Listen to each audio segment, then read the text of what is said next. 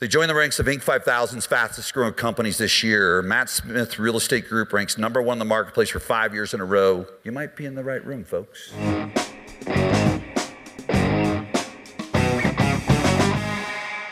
I'm so excited to share an extra special podcast with you guys today. I was privileged to be a part of a Cheplak Live mastermind in Lake Tahoe in 2021. Not only was I a part of it, I was asked to speak on stage. This was my very first public speech from stage, and this room was full of the elite, the around 200 of the top business operators in the country were in presence. So from the stage, I shared my story, I shared my struggles, I shared my triumphs.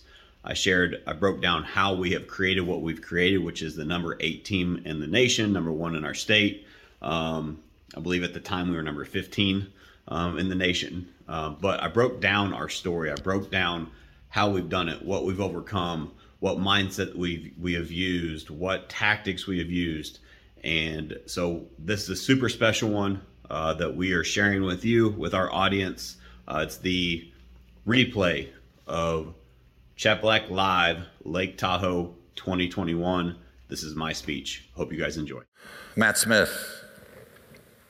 He is one of our elite inner circle members. When I refer to them, um, they are my one on one coaching clients. Um, this guy was to the moon long before me. Um, Matt Smith Real Estate Group, from working out of his basement to number 15 in the nation, his team of 35 in small town Missouri, 22 agents and growing. They joined the rank of Inc. 5000's. I am echoing, if sound guys have that going on right now. Something's going on. Okay. They joined the ranks of Inc. 5000's fastest growing companies this year. Matt Smith Real Estate Group ranks number one in the marketplace for five years in a row. Listen closely. And this year had a month with over 100 closings with 18 agents. You might be in the right room, folks. 100 closings, not that pending and closed puffed up number that some fucking dickhead taught you to use. The fuck? Get a fucking life. Your numbers are 50% of it, so you want to be a big swinging dick with everyone else, so you blow shit up. Stop it. Someday I'm going to blast everyone on social. I'm just kidding. Some of you are sitting there going, this guy is a dick. Yep. Today, his 22 freaking agents are on pace to close 800 homes this year. This is going to suck because I get emotional. His favorite job is being a loving husband and a dad to two beautiful girls, and I know that about him. Ladies and gentlemen, Matt Smith.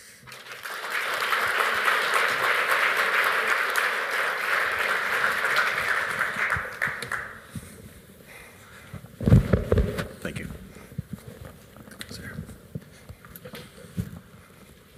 Wow, I have to follow that. Uh, very, Give it up to Jon Cheplak, the best coach on the planet, right?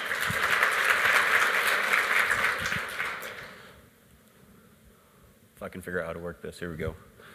All right, so John Connie already went over my accolades. My name is Matt Smith. I run Matt Smith Real Estate Group. It's a small team out of uh, middle, middle of nowhere, Missouri. Um, a lot of questions. This thing will work.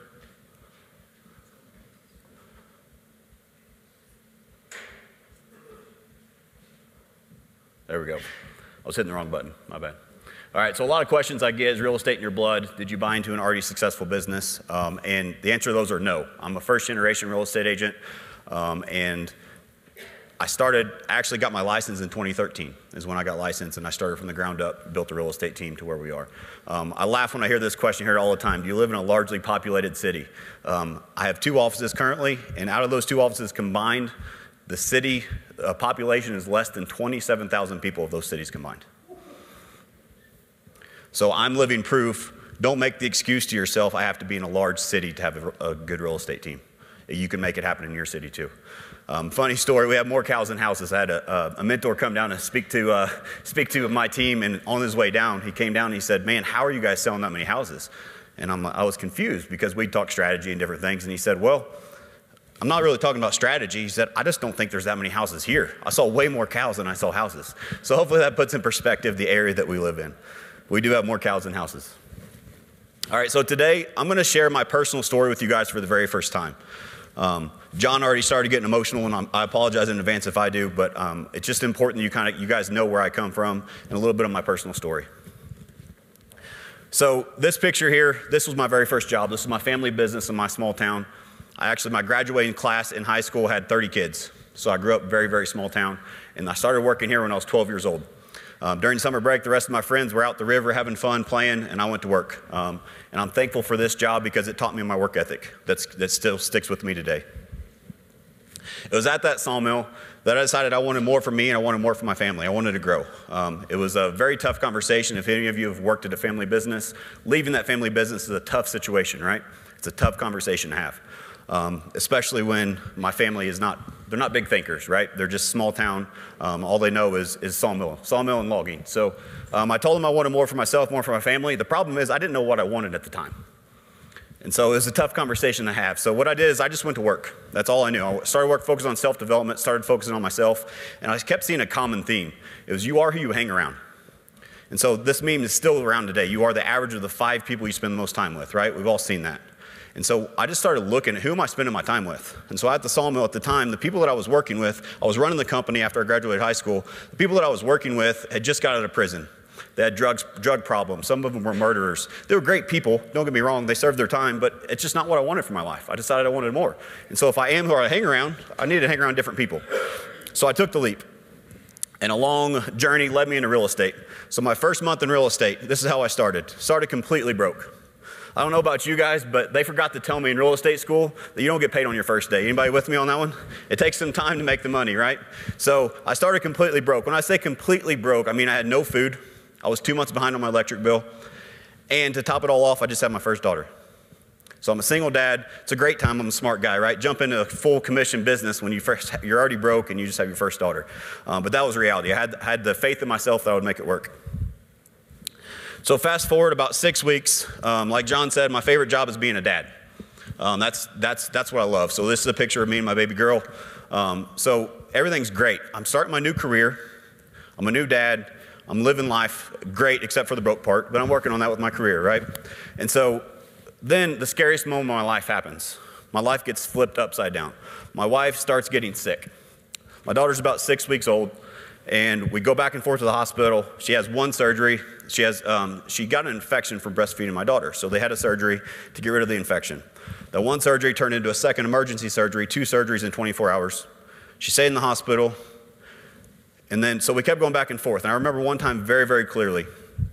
Me and my me and my daughter, six weeks old. I'm a single dad, right? Packing the diaper bag, doing all by myself because my wife's in the hospital. And so I remember one day very clearly, we go up to the hospital and we go in and I go to open the door of the hospital room. And there's this note saying, do not enter. I'm like, whatever, I've been in here every day, so I'm just going to go in. And they kick the door shut on me. I'm like, so what's going on in there? And so they come out and the doctors are all dressed in like hazmat suits. And they come and talk to me and they say, we have a problem. I'm like, uh oh, what's going on? And so they tell me, I'm sorry, your wife has developed a severe staph infection. And so we tried to treat it with, we, we tested the staph infection, and there's one antibiotic that will get rid of this infection. We gave her the antibiotic through IV. She started breaking out in her arm. She's allergic to the antibiotic. So I'm sorry to tell you, but your wife's going to die. She's going to die in this hospital. She's not going to last a week. Either the staph infection is going to kill her, or we're going to kill her giving the antibiotic. But we can't give it to her. So the staph infection is going to take over her body. She's going to die. So that was our reality. So they won't even let me in the room because of staph infection. So I finally convinced them, let me in the room say goodbyes to my wife. She needs to say goodbye to her daughter, right? So my wife's 23 years old at the time. I'm holding my six week daughter where I'm having this conversation to put it in perspective. And so we, they finally dress us up and let us in there. And we go in the room, and my wife, I'm hearing her say her goodbyes to her daughter. 23 years old. If that doesn't wake you up to get you off your ass to go to work, nothing will. So that was our reality. That's where we lived. Fortunately, fast forward before I get too emotional, my wife pulled through. Thank you. Come to find out, the allergic reaction was to some other medicine. It wasn't the antibiotic. And so, after about a month of fighting it, um, she was able to pull through. And there's a picture of my beautiful family here today. The beautiful nine year old um, is the six week old of the story, and then my other beautiful daughter here. Um, this is our family taken last year. So, we all have a story, right? So, um, the point of the story is tough times don't last, but tough people do, right? What do you do when your back's against the wall? How do you react to tough times in your life? What, how, what do you do? Are you the one? Are you the type of person that makes excuses, or do you overcome? Do you adapt and overcome those things? How do you respond to what happens when life gets tough? Will define your life. So fast forward. Look at this good-looking kid. Um, so believe it or not, people actually trusted this guy to sell real estate. So now I'm still broke, and I've got to get to work. I've got to support my family, right? So my very first full year, year in real estate, I'm rookie of the year, and I'm in my board. Sold 72 houses as a single agent my very first single, my very first year. Started off very, very well. And then I ran into another problem. This was my broker. so I call him Jack. All right, so more about Jack in a minute. So here's a picture of my pendings board. Um, this just is to prove, uh, number one, I was very busy as an agent, and pendings boards did exist. I don't know if you guys still use them. Uh, we use technology for that now, but um, pendings boards were a thing. Um, and so at the time, I was focused on the wrong things. And I'm telling you this to share a lesson, is it's very easy in this business to get focused on the money, especially when you come from a situation like me where you didn't have any, right? And so every day without fail, my morning routine was I'd get out my calculator, look at my pendings board, and I calculate how much commissions I had pending. Every single morning without fail. That was, that was my routine. And I've spent hours and hours trying to figure out what happened, but my mindset shifted, and thank God it did. So, what I did the next morning, I came in, pulled out the calculator, and I stomped it. I broke it, threw it in the dumpster, said, no more calculating commissions. There's people involved in this. I'm going to focus on the people. When I've changed my mindset, my life changed forever. So focus on the people, not the money. I realize it's a privilege in this business to be able to help families with the biggest decision of their lives, right? In most cases, it's the biggest decision they're going to make. So why not focus on those people? Why not actually help those people and forget about the dollars? If you focus on the people, the dollars will come, right? So I'm a lifelong learner. I focus on the self development I learned the, in the sawmill. And so I continue to learn and learn. And at the time, it's like 2015. It's still my, it's after my first year in real estate. And I decided I want to start a team. That's the cool thing to do. Well, in my market, I tell everybody I want to start a team, and they laugh at me. I told you how big my city is. Nobody had a team there, right? Um, and so I went to Jack and said, Hey, I want to grow a team. I think I can help you grow your company. Let's grow together. Got shot down. A lot more I could tell about Jack. I'll get into a little bit later, but um, it just wasn't a good fit, so it was time for me to move on. So when I decided to move on, I'm looking, what companies do I want to align with? And I had such a bad experience with, with Jack that I wanted to align with the right person. I didn't want to be handcuffed or held hostage. I wanted to do my own thing, right? I'd already proved that I could be successful. Now I wanted to grow a team. So I looked around and there was just nobody that was a good fit for what I wanted to accomplish. And so I decided that I was going to start my own team. And so I just jumped out and started my own team. So in 2016, I formed my team. I wish it started that big. My team started with just me. Anybody else here with me? Uh, team was the cool thing, so I was the team. So I actually started that inside of a different company, a different brokerage, because I didn't have my broker's license at the time. And remember, small town. So they allowed me, um, was their words, to start a team inside of their company. I very quickly grew my team from two to 12. Um, my team concept worked, imagine that. Um, and then I hit my head, head, on the ceiling again. I was very quickly outgrowing this company. Um, and then the new owner saw me as competition. So that turned into I found a cloud brokerage to partner with because I saw Jack, Jack 2.0 coming right down the pipe. And there was just a lot of things I didn't, didn't agree with, and I had to protect my people. Now I had 12 families, right, that, that were relying on me to make the right decision. So I was tired of being handcuffed.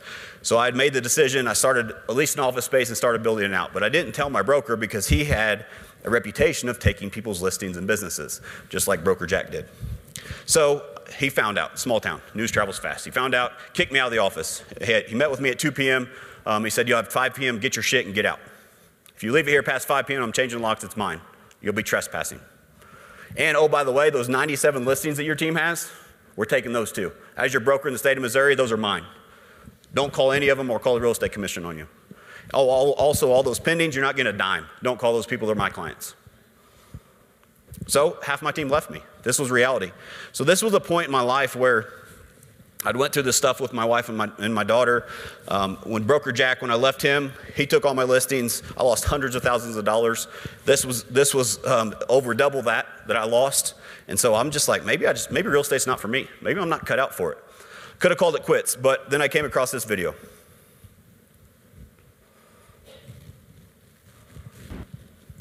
Let me tell you something you already know. The world ain't all sunshine and rainbows.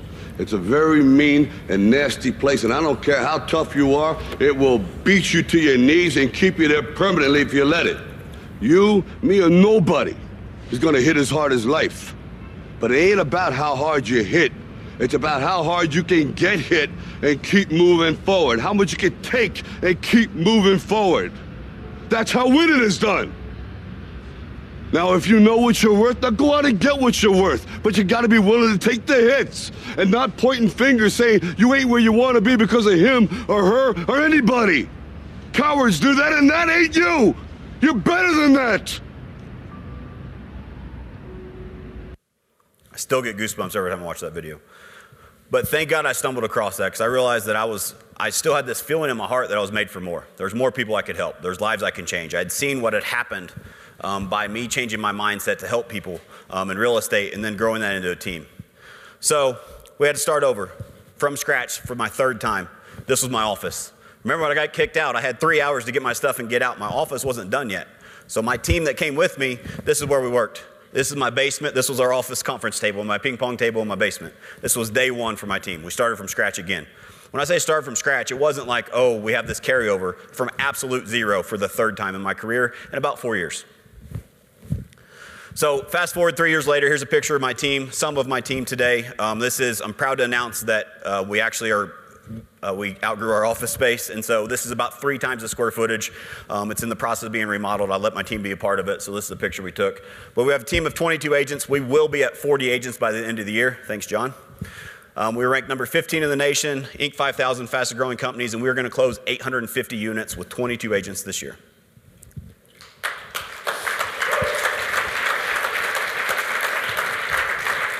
So now the more important part, how have we done it, right? That's probably why you guys are all here. So I narrowed this down to four secrets. And I hope you guys are ready to take notes because there's a lot of content here and I'm gonna go rapid fire, so get ready. Um, number one is vision. Number two is mindset. Number three, mental toughness. And number four is the people. So, vision, you have to be able to see it as a leader before it happens. And you can't just kind of half ass see it. You've got to see it all the way through. And you've got to see it good enough where you can actually paint a picture of it for your people. You got to have a vision. If you cannot paint your vision to your people, they don't know where they're going. You can't expect them to trust you blindly, right? So you got to visualize it yourself and clear the path for them. Limit your focus. This was a hard one for me. Um, in real estate, there's always something we can improve, right? There's always something in our business that needs improvement, especially when you're first starting a team. But you can't focus on everything. You can't do it all at once. Multitasking is bullshit. You heard John say it, right? It doesn't work. So if everything is important, nothing is important. So when you limit your focus, you expand your potential. Find what is the what is the number one lever, like John says, right now, and I'm to get that mastered, and then I'll move to the next one. When you're able to do that, you actually grow much more rapidly. Make sure you include your team in your vision. Let me go back. Include your team in your vision. So this one scared me when I first started the team because I had a, I'm a big thinker. And I come from a small town, right? So I, I was the first one to start a team, much less grow a team um, into um, to where I wanted to grow it. So be able to cast that vision to your team members. They need to understand where they're going. They need to understand that your vision is big enough that their dreams can grow with inside of your company. Don't be scared of, don't be scared of your vision and, and share it with your team. How many of you in this room focus on your weaknesses? Raise your hand. You try to improve your weaknesses, right? We all have weaknesses. We all want to improve them, right? Well, I'm here to tell you don't focus on your weakness, focus on your strengths. Everybody in this room has a gift. Your gifts are different. Go all in on that gift. Find what you're good at and go all in on that. Your weakness will always be your weakness. I see too many people try to improve their weaknesses. That's why you need good people. People are only good at so many things. Are you going to do better at your strength or your weakness? Are you going to enjoy your life more if you do your strength or your weakness, right? You're going to have a better result. So focus on your strengths, find good people that are good at your weaknesses to supplement you, right? You have to multiply yourself, especially when you're first starting. You got to wake up every single day and try to replace yourself. A lot of people say, well, if I replace myself, that makes me less valuable. That's 100% the opposite. If you're able to replace yourself, you're twice as valuable because now there's two of you. right? It doesn't matter if you're a receptionist to the owner of the company, it, it applies everywhere. So we have a saying in our office if no one told you how to do your job, how would you do it? So this creates this creates empowerment in our employees, empowerment in our salespeople. They, they now realize that, yes, we have a process that you follow, but we don't fall into that trap of, well, that's how we've always done it, right? So we use this phrase a lot. If no one told you how to do your job every single day, how can you improve that? This is your baby, you own it. And now they have that buy in and it's actually theirs, and it, it always improves the processes. I go on the 80%, 80% rule. This was a real hard lesson for me as I started growing, is because I was the one that was doing everything, right? Because I was the team of one. Um, and so I wanted to teach everybody to do exactly how I was doing it, but that's not the right way to do it. You get them to do 70, 80% of what you think needs to be done and they understand the vision and why they're doing it, then let them have that other 20, 30% for creativity and it empowers them to, to actually, that's their baby now, and they're gonna do a better job, right? We have another saying culture over sales, always.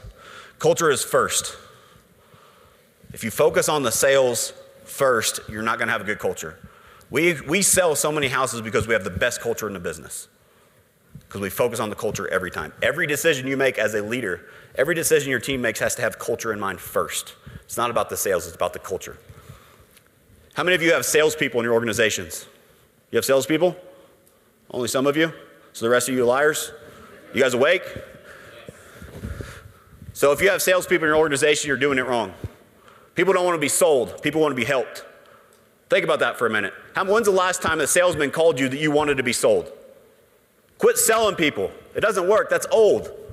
Help people. If you make a friend, you make a sale. And if you change that mindset throughout your company that you actually are trying to help people, that will change your culture, change your organization. Replace the word sell with help. Do you and your organization have a clear mission?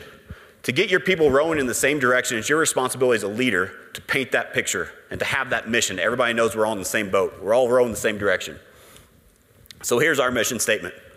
Every day, our company will passionately exceed the expectations of the buyers, sellers, and agents that we serve by guiding them to have smooth, successful transactions. We will develop the careers of our family of agents and staff through hard work, integrity, and proven processes that are the best in the industry. We start every team meeting, we recite that together. We all know we're all on the same page. This is our mission as a company, right? Number two is mindset. You got to educate your people. You can't do it all on your own. We're in the recruitment business. John says it all the time, right? We're, we're, you cannot build anything good by yourself. You have to be able to educate your people so they can do it as well. We all know the high failure rates of real estate agents, right? It's, it's insane the number of real estate agents that fail the first year in their business. It's because there's lack of education. So it's your responsibility as a leader to educate your people. And like John said, don't hold back. Give them everything. Give them everything. You have to have a process. Your process has to be duplicatable and scalable. If you cannot have anything, anytime anything goes wrong in my organization, I can pin it down to somebody did not follow the process or the process needs tweaked. Period. Every time, without fail. Make sure you have a process and make sure it's duplicatable and scalable for everything. We have a process for how our client care specialist answers the phone. That way it's duplicatable and scalable. We do it the same way every time, right? You have to be consistent. It's taken me eight years to become an overnight success. I don't think I'm successful. I'm just getting started in this game. But it's consistent effort over a period of time. A good analogy for this is fitness. If I asked you, if you worked out five days a week for the next six months and followed a strict diet, would you be in better shape? Yes or no? Without a doubt, right? Because consistent effort over time. But if I tell you the same thing with your business, you want, you want the shortcut. You want to know what's going to happen overnight. That's not how it works. It's consistent effort over a period of time. That's how you make big things happen. So we live in an instant gratification world. That's why people want to chase this next technology. They want to chase this next big lead source, right? Well, it doesn't work that way. There's no such thing as 30 minute abs, right? You can't get abs in 30 minutes. It takes time. You can't change your business in 30 minutes either. It takes time, consistent effort over a period of time. So, does anybody remember the Domino's 30 minute abs commercial? Here's a little reminder for you 30 minutes, great.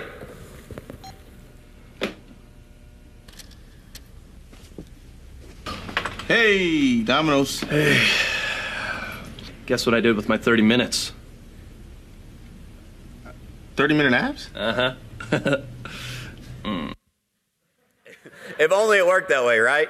But it- we think it works that way in our business. Oh, we're going to get this new technology, this new software, this new lead source, and it's going to change our business overnight. It's not how it works. Takes time, consistent effort over a period of time. All right, mindset. How you do anything is how you do everything. You guys should write that one down. You can't turn it on and off, right? You can't an on and off switch. As, as a leader with your agents, nothing. How you do anything is how you do everything. Are you the type of leader when you've got, you got to throw a water bottle in the trash, right? Well, the trash is full. Do you just like stuff it down and stomp on it and hope that it closes, nobody sees, or do you take the trash out? Sounds simple, but your team sees that stuff. How you do anything is how you do everything. That's half ass. If you do that half ass, it's going to carry over to other parts of your life, I promise you. You guys should write this one down too. This is a big one. People quit doing what works because it works. People quit doing what works because it works. How many of you have agents that have taken off? They followed the process, they're super successful, and then all of a sudden they fall down, right? They're riding the roller coaster. It's because they quit following the process. They got comfortable. The fundamentals is what wins championships, right? Get back to the basics. Don't quit doing what works because it works. Keep doing what got you there, do more of it. And as a leader, you have to lead by example. You have always got to lead by example. You, got to, you, you can't lead from the back, you got to lead from the front. Great analogy is if I put a string right here on the stage and I try to push it off the stage, it's impossible. You cannot push a string. You cannot push an organization. You got to pull it. You got to lead from the front. That's your responsibility as a leader if you're a leader in this room. Um, this was a tough one for me. I'm a, I'm a pretty intense guy, but I really care about my people. People will leave you. It's inevitable, right? People will leave you. This is one of the hardest lessons for me to learn. So just get your mind that it's going to happen. But you still have these other people that are relying on you every day to keep moving forward. Don't let it get you down. Focus on the people actually want to be with you. You versus you mindset. A lot of people fall into this mindset that comparing themselves, right? To another team, to another agent, whatever it is. You, cannot, you can use comparison as a motivator to a, a, a tad, but be careful. When it starts going negative, you got to focus on what you can control. Control the controllables. What can you control? You can control that person in the mirror, right? You can control your actions. So, what is your mindset? Are you focused on getting better every single day, improving on yourself? Are you comparing yourself to others and getting, um, then you go into like dark places because you're not as good as they are, you didn't have it as lucky as they are? Get out of that place. It's you versus you. Focus on yourself, focus on what you can control. Um, this is a big one for me no negativity allowed. I have zero compromise on this in my life. I look at people as they're either an anchor or they're a propeller. I'm cutting all the anchors out of my life. If you're negative, drama, bullshit, I don't got the brain space for it. I want to focus on the people that want to help me, right? Sorry, it's just the truth. If you're negative, you keep bringing negative stuff to me, you're out of my life. I've even cut my own family out because I've got to focus on what I can do for, my, for myself and my family. And I've only got so much energy, right? And I want it to be positive. All or nothing mentality. This is a big one for me. This, this mentality has changed my life. Anything I do, I, ju- I jump in with both feet. A lot, too many people I see wanting to quote unquote try things. Number one, eliminate the word try from your vocabulary. When that happens in our team, they get called out. Try's a cuss word. We don't allow that word. So you got a new technology, you got a new lead source, you got new something new in your business, right? How many of us just focus on, oh, I'm just going to dip my toe in. I'm just gonna, let me just try this and see if it's going to work. And then it doesn't freaking work. You know why? It's because you tried it. You got to do it. You got to jump in, both feet, right? When you're going to do something, you got to do it. Jump in with both feet. If you just half ass it, it ain't gonna work. Quit half assing shit. Jump in with both feet. It'll change your life. Win the day. Too many people focus on the long term. What am I gonna do this year? Forget that. What are you gonna do today? You can't control what happens 12 months from now, but if you focus on winning the day, and the day every single day, stack enough wins of daily wins on top of each other, you win enough weeks. Then you win enough months. Then you win enough years, and then your life changes. It's because you focus on what you can control today, right? A quick t- uh, tool that I use for this is called the Power List. I learned this from one of my mentors, Andy Frisella. It's five critical tasks you do in a day. Five critical tasks. They have to be specific and measurable. If you get those five tasks done, you've won the day. Pretty simple. How many people have a to do list this long, right? Anybody with me? As a business owner, you got a long to do list, right? You can't get it all done. Quit overwhelming yourself. Focus on the stuff that you can do. Get those five critical tasks that are most important that day, get them done, get them off the list, move to the next day. If you do that, you stack enough wins, it creates that snowball effect. Momentum's a real thing, right? It creates some momentum. If you're able to put a W on top of that page because you won the day, it does something to your psyche as well. Now you're a winner, right? And then you stack enough wins on top of each other, it'll change your life. You guys should write this one down. This phrase has changed my life. Remember tomorrow. We got any procrastinators in the room? Anybody like to procrastinate? We all do, right? It's human nature. If you use this phrase, it'll help you with that. Remember tomorrow. Will yourself tomorrow, when you wake up and you look in the mirror, will you be proud of yourself for what you did yesterday, or will you be pissed off because you still got to do it today? I remember tomorrow today because I want to be proud of myself. I want to grow every day and win the day, right? Remember tomorrow. Anybody recognize these guys? We got Tom Brady and Michael Jordan, two of the greatest athletes of all time. Um, Tom Brady, haven't always liked him, but you got to respect the guy. A lot of people would say, oh, he's the best because he's got the most talent. I call bullshit. For those of you that don't know, Tom Brady was drafted in the sixth round in the NFL. That's where quarterbacks go to die in the NFL, just so you know. No quarterback makes it in the sixth round. Like you might as well not have even been drafted. And he goes on to make it to be the, the best quarterback of all time because of his mentality, because he's the hardest worker in the room. So I call that plus one mentality. Somebody's gonna do something, I'm gonna do one more. No matter what it is, whether it's reps in the gym, whether no matter what it is, right? It could be phone calls in your business, appointments you go on, whatever it is, plus one mentality. Always do one more. That one more could be the one that changes your life. Michael Jordan. Michael Jordan's the best basketball player of all time. Not up for debate. Some people think it is, but it's not. Um, but so Michael Jordan's the greatest of all time, right? That some of you may not know, Michael Jordan was cut from his high school basketball team because he wasn't good enough. So you cannot tell me talent wins. He didn't have the most talent. He outworked everybody, right? That's why he went on to become the best. His coach Tim Grover, one of the best, uh, he's one of the best mental toughness coaches in the world. Those of you don't know, you should look him up. Um, Tim Grover's, he's a beast. And so he coached Michael Jordan, Kobe Bryant, Dwyane Wade, a bunch of uh, elite athletes. And he, I was watching an interview, and he said that um, they were asking about Kobe and Michael specifically, and they said, Well, those two must have been the most talented people you coach. He said, Not even close. Those were the two best in their, in their, in their field that I've ever coached. They were not even close. They were in the bottom 50% of talent. Think about that. But why did they become the best? Because their mentality. I'm telling you all this and relating this to my story because there's no reason I should be on the stage right here today. It's because I'm, I'm willing to put in the work because of my mindset. Anybody can do it, it's possible. Mental toughness. I've got a tough question for you. I, I ask myself this all the time, and I didn't like the answer when I first started asking myself. But if you were hiring for your position in your organization right now, would you give yourself a raise or would you fire yourself? Because your team sees that. You don't think they don't think about that? You don't think they think, oh, if he's not putting in the work, why am I? If you don't answer that quickly, that you're gonna, you need to give yourself a raise because you're, you're overworking, your team sees that. You got to lead from the front. Every day, you're either growing or you're dying. You're getting better or you're getting worse every single day. Quit being stagnant. Quit just being happy and comfortable, right? Nothing good happens inside your comfort zone. You're either getting better or you're getting worse every single day. How do you react to adversity? Do you overcome or do you make excuses?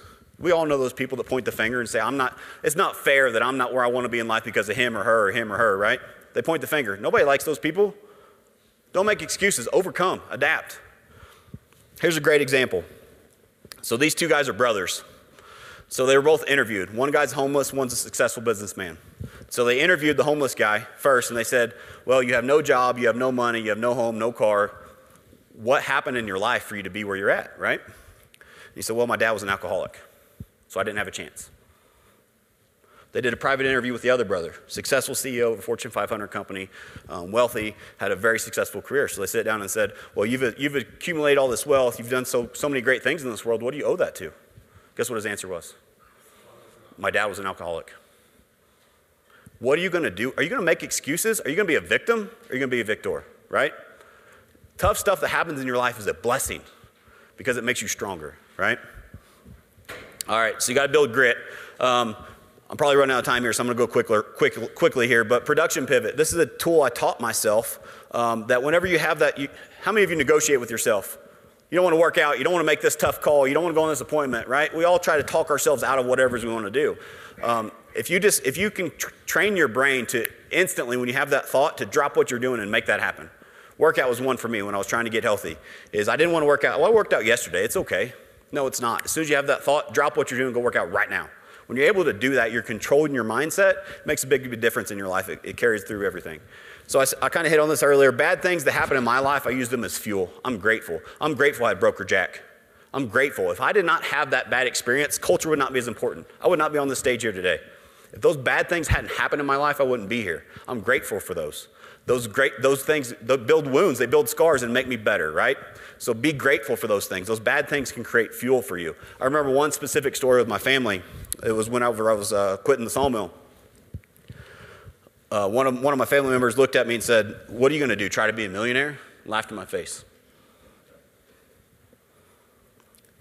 He was right. Who was I? I was a dumb kid, didn't have any money. I was two months behind on my electric bill, right? What did I do? Did I make excuses and say, You know what? He's right? Or that I'll adapt and overcome? I use that as fuel to get better. And I'm proud to say, staying on this stage today, I'm a multimillionaire just a few years later, coming from absolutely nothing because I use things like that for fuel. Bad things are a good thing. Use them as fuel and motivation to get better, right? Be grateful for the bad things in your life. Winners always find a way. All right, and last but definitely not least is your people, right? If you want to go fast, go alone. If you want to go far, go together. You guys should write that one down. You cannot do anything great by yourself. Nothing great in this world happens by yourself. If you want to go fast, go alone. If you want to go far, go together. You got to invest in your people. So, quick story about Broker Jack. This is how he started every meeting. He would stand up, go like this. He'd look out and say, You're all replaceable. Every single one of you are replaceable. That's how every team meeting started. Who would want to work for that guy? Does that motivate you to work? No. People are scared to death to do anything in this organization, right? So don't, ever, don't have the everyone as a replaceable mindset. People are your number one asset. And I don't think I ever would have been that far, but if that, again, if that wouldn't have happened, culture and people wouldn't have been as important to me as they are today, right? So all those bad things are good lessons. People are your number one asset. What if you invest in your people and they leave you? It's a great question. I get that all the time. What if I give them all this training? What if I give them all these tools? What if I do all this and they just leave me? I got a better question for you as a business owner, if you, what if you don't and they stay? What if you don't invest in your people and they stay with you? What kind of organization would you have then? You have to invest in your people. Quit living that scarcity mindset. Do you want a bunch of people that aren't trained in your organization? No. You've got to invest in your people. So, leadership is not a title, it's an action. Don't have an organization where you have to have the title of leadership to be a leader. I have a ton of leaders in my organization. And you know what? I reward those people because leadership is an action. People look up to them, they help hold people accountable. If you guys are doing accountability groups or anything, who's the one person that stands out that always helps people hold people accountable? That's a leader. Keep an eye on that person, lift them up because they're going to be a big pivotal part of your organization as you grow. Focus on your people over your profit.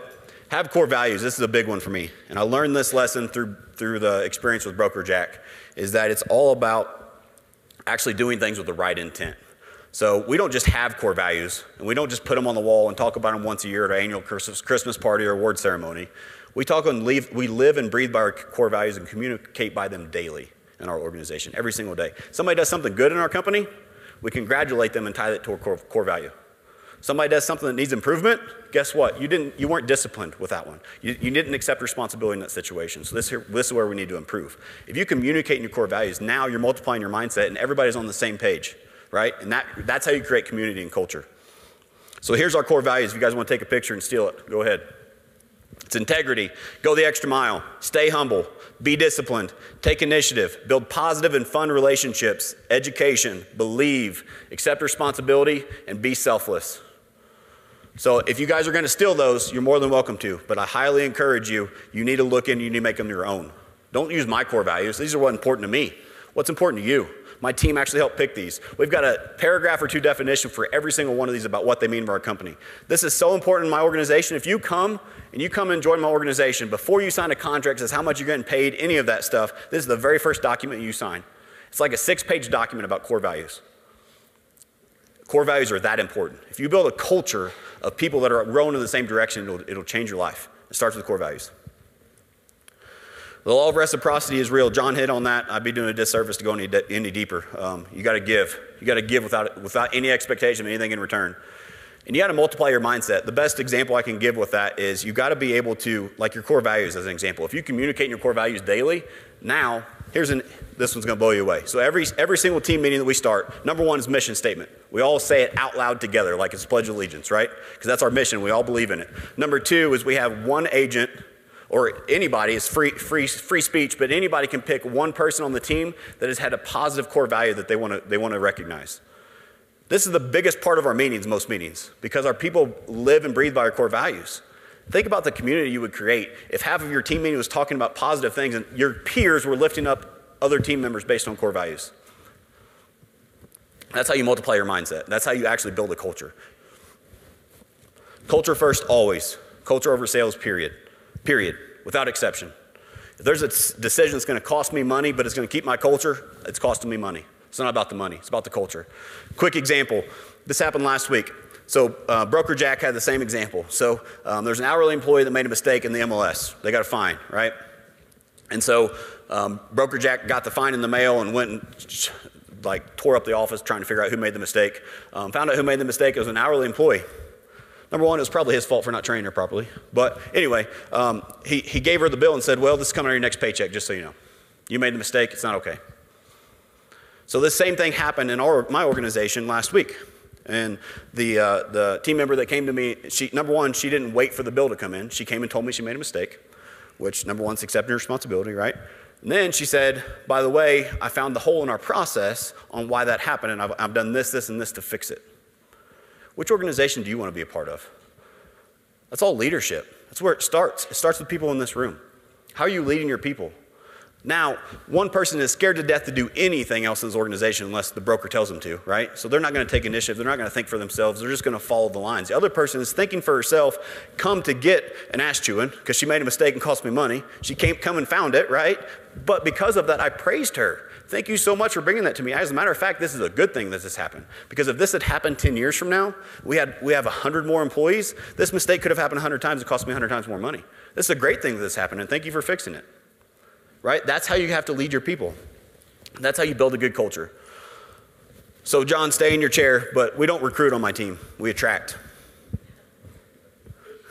We attract. I've got a, so I told you I'm at 22 agents, I'll be at 40 by the end of the year. That's that's low because I've already got 25 people waiting to get in. You know why? Because we built a culture. We are changing people's lives on our team. We're making a difference. It's not about transactions. It's not about real estate. It's about more than that.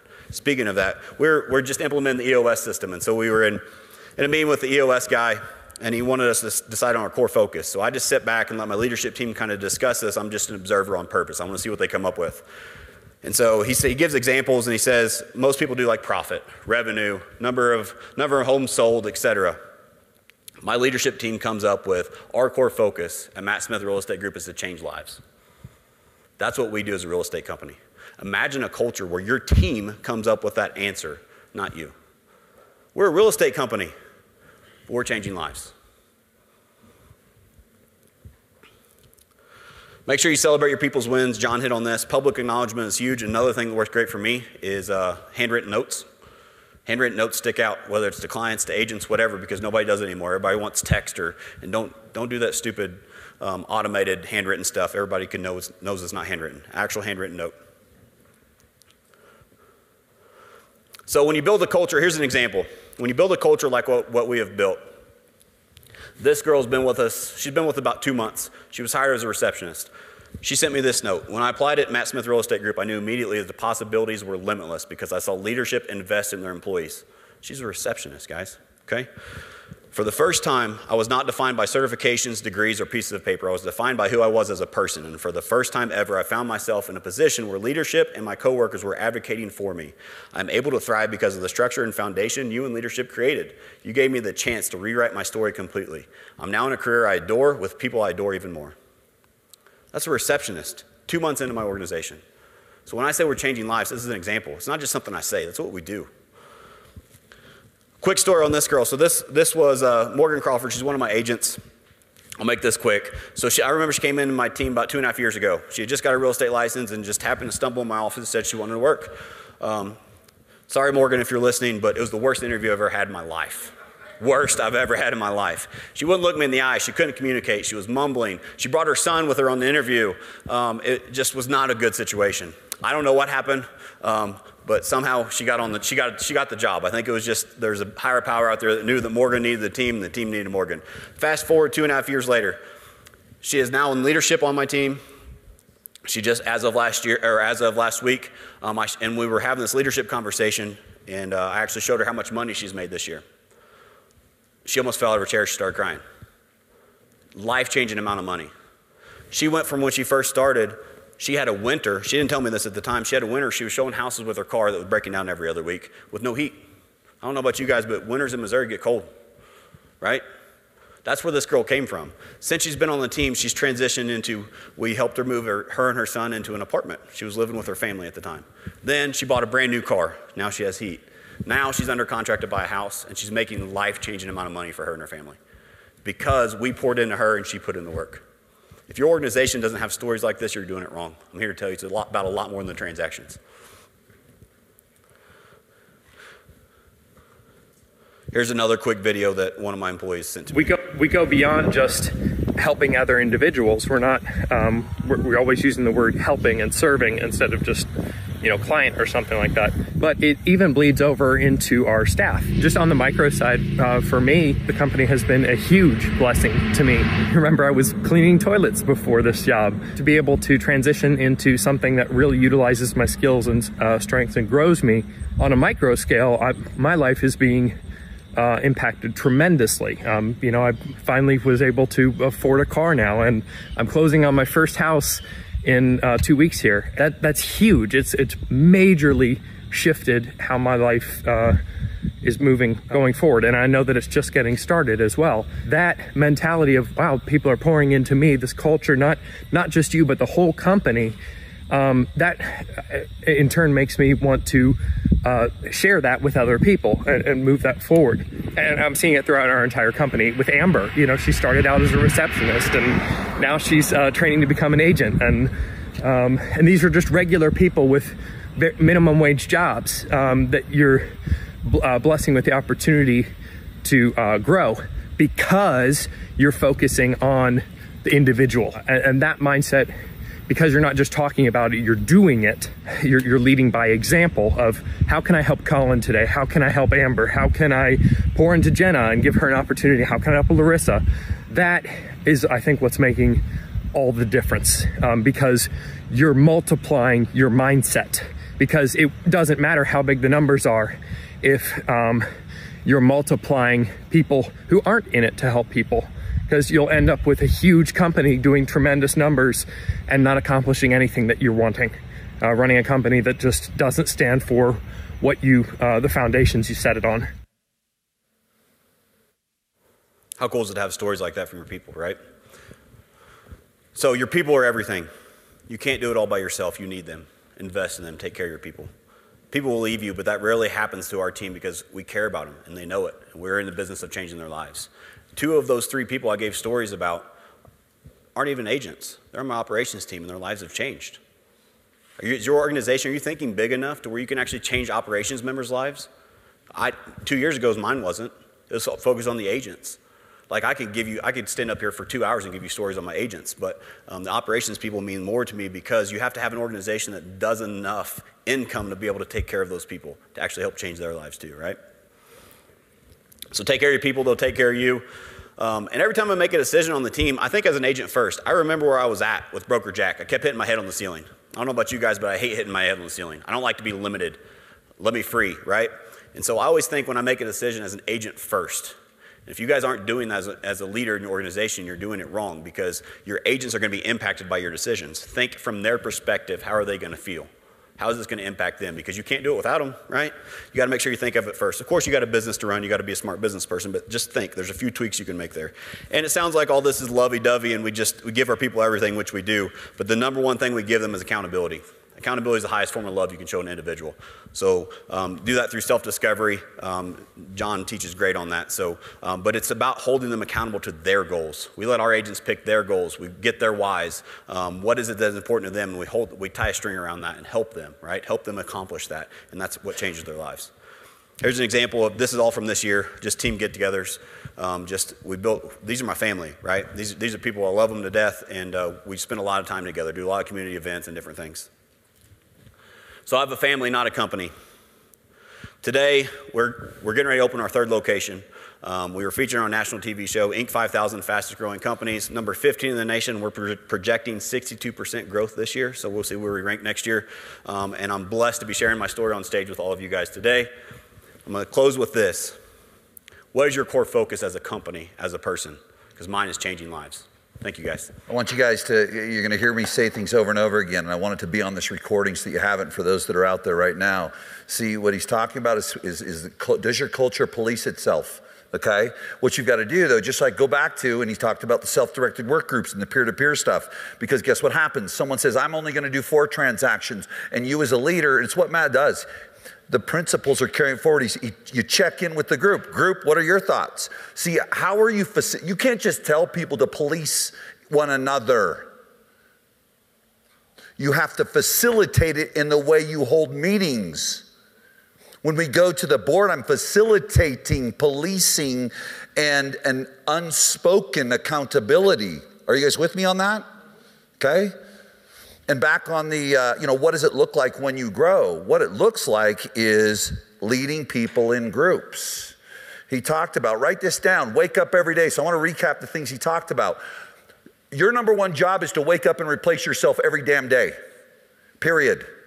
And then the leaders underneath you, their job is to replace themselves every day because if it doesn't happen, you're going nowhere. That's two words, okay? The other things that he shared with you is reciting his mission at the beginning of every meeting. Interesting. Looks like that's working out pretty well for him, isn't it? Okay? You do scripts and dialogues for buyers and sellers. How about the script and the recording you want playing over and over again in the hearts and the heads of your people on your team? See, it's the subtleties that win. You got issues, you're the issue. Here's the good news everything good that's happening in your organization, your fault. Want the bad news? Everything bad happened in your organization, your fault. And so let's go further. Good pal Kyle. We went and had coffee, Brittany and I did with Kyle this morning. Love to catch up with him. Went, and got a workout in. We were coming back from the gym this morning, and I said, Kyle, there was a point in time when you were running your organization, the power of your personality was really important. It's out of there now, isn't it? He said, Yes. And I said, You know what it is? He says, Well, I do. It's his principles. See, principles. I love that question. Aren't you worried? You know, the number one team brokerage that doesn't grow? And, it's, and, and everyone says this, but until you get through this, okay, is the one that says, Yeah, but I want to, I got a great culture. I want to protect my culture. Culture. Let me give you another thing all the freaking gurus, theorists keep telling you recruit to your culture. Okay? Why don't you write down all the problems about your culture right now for me and keep recruiting to that? You need to recruit to a subculture. You need to recruit to where you're going, not where you're at. You've been taught to recruit to your problem. But that's what theorists do. You've been taught to recruit to your problem, not to where you're going period. A couple other things that I want to highlight here. Um, people are going to leave you. Get over it or go to therapy so you can handle it. or you're fucked. Okay? I mean, just get over it. Guess how many I love them? Here's what's really cool. There's a guy named Al Stasek. Anyone friend of Al? Okay? Al Al's the one person, um, he was on the far left. He was in this room. And guess what? The same with me. I'm still in relationship with those people, and some of them I don't know.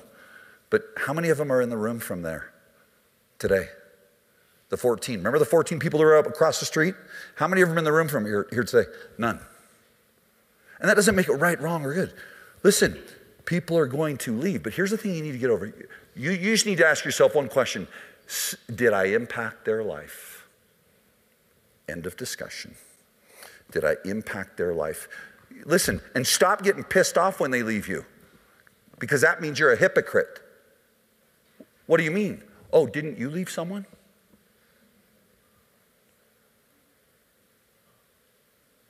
Didn't you? Didn't you go out on your own and do what benefited you the best? Oh, but no one else should do that, should they? That's called scarcity. See, it's these mindset things that are getting in the way. Okay? Uh, a couple other things. Handwritten note cards, man. So good. So good. And the final one I want to leave you on. You know, Tom Brady's got seven Super Bowl rings, and many of my clients have heard me say this. He's got seven Super Bowl rings. He didn't show up at game one of the regular season. What up, dudes? How was training camp? Hope you had fun, man. Brady went and back and did this is the difference maker. You want to get your people productive? Okay? Brady went back to training camp and he did the exercises that he did in Pee Wee football again. Again. And I happen to know firsthand, and many of the people here in this room know, because I know one of the guys personally who sent me a nice little birthday video yesterday, as many of you did too, which Brittany got to watch me cry in the morning. um, Brady handed the football off to him for years in the backfield. And Belichick would make him do the same play in practice 34 fucking times until Brady's foot was stepping right, Heath Evans' foot was stepping right, and, and, and his hand was high enough or low enough when the ball was handed off. It's called principles. Hold close to that. Principles. Let's give Matt a hand again. Matt, thank you.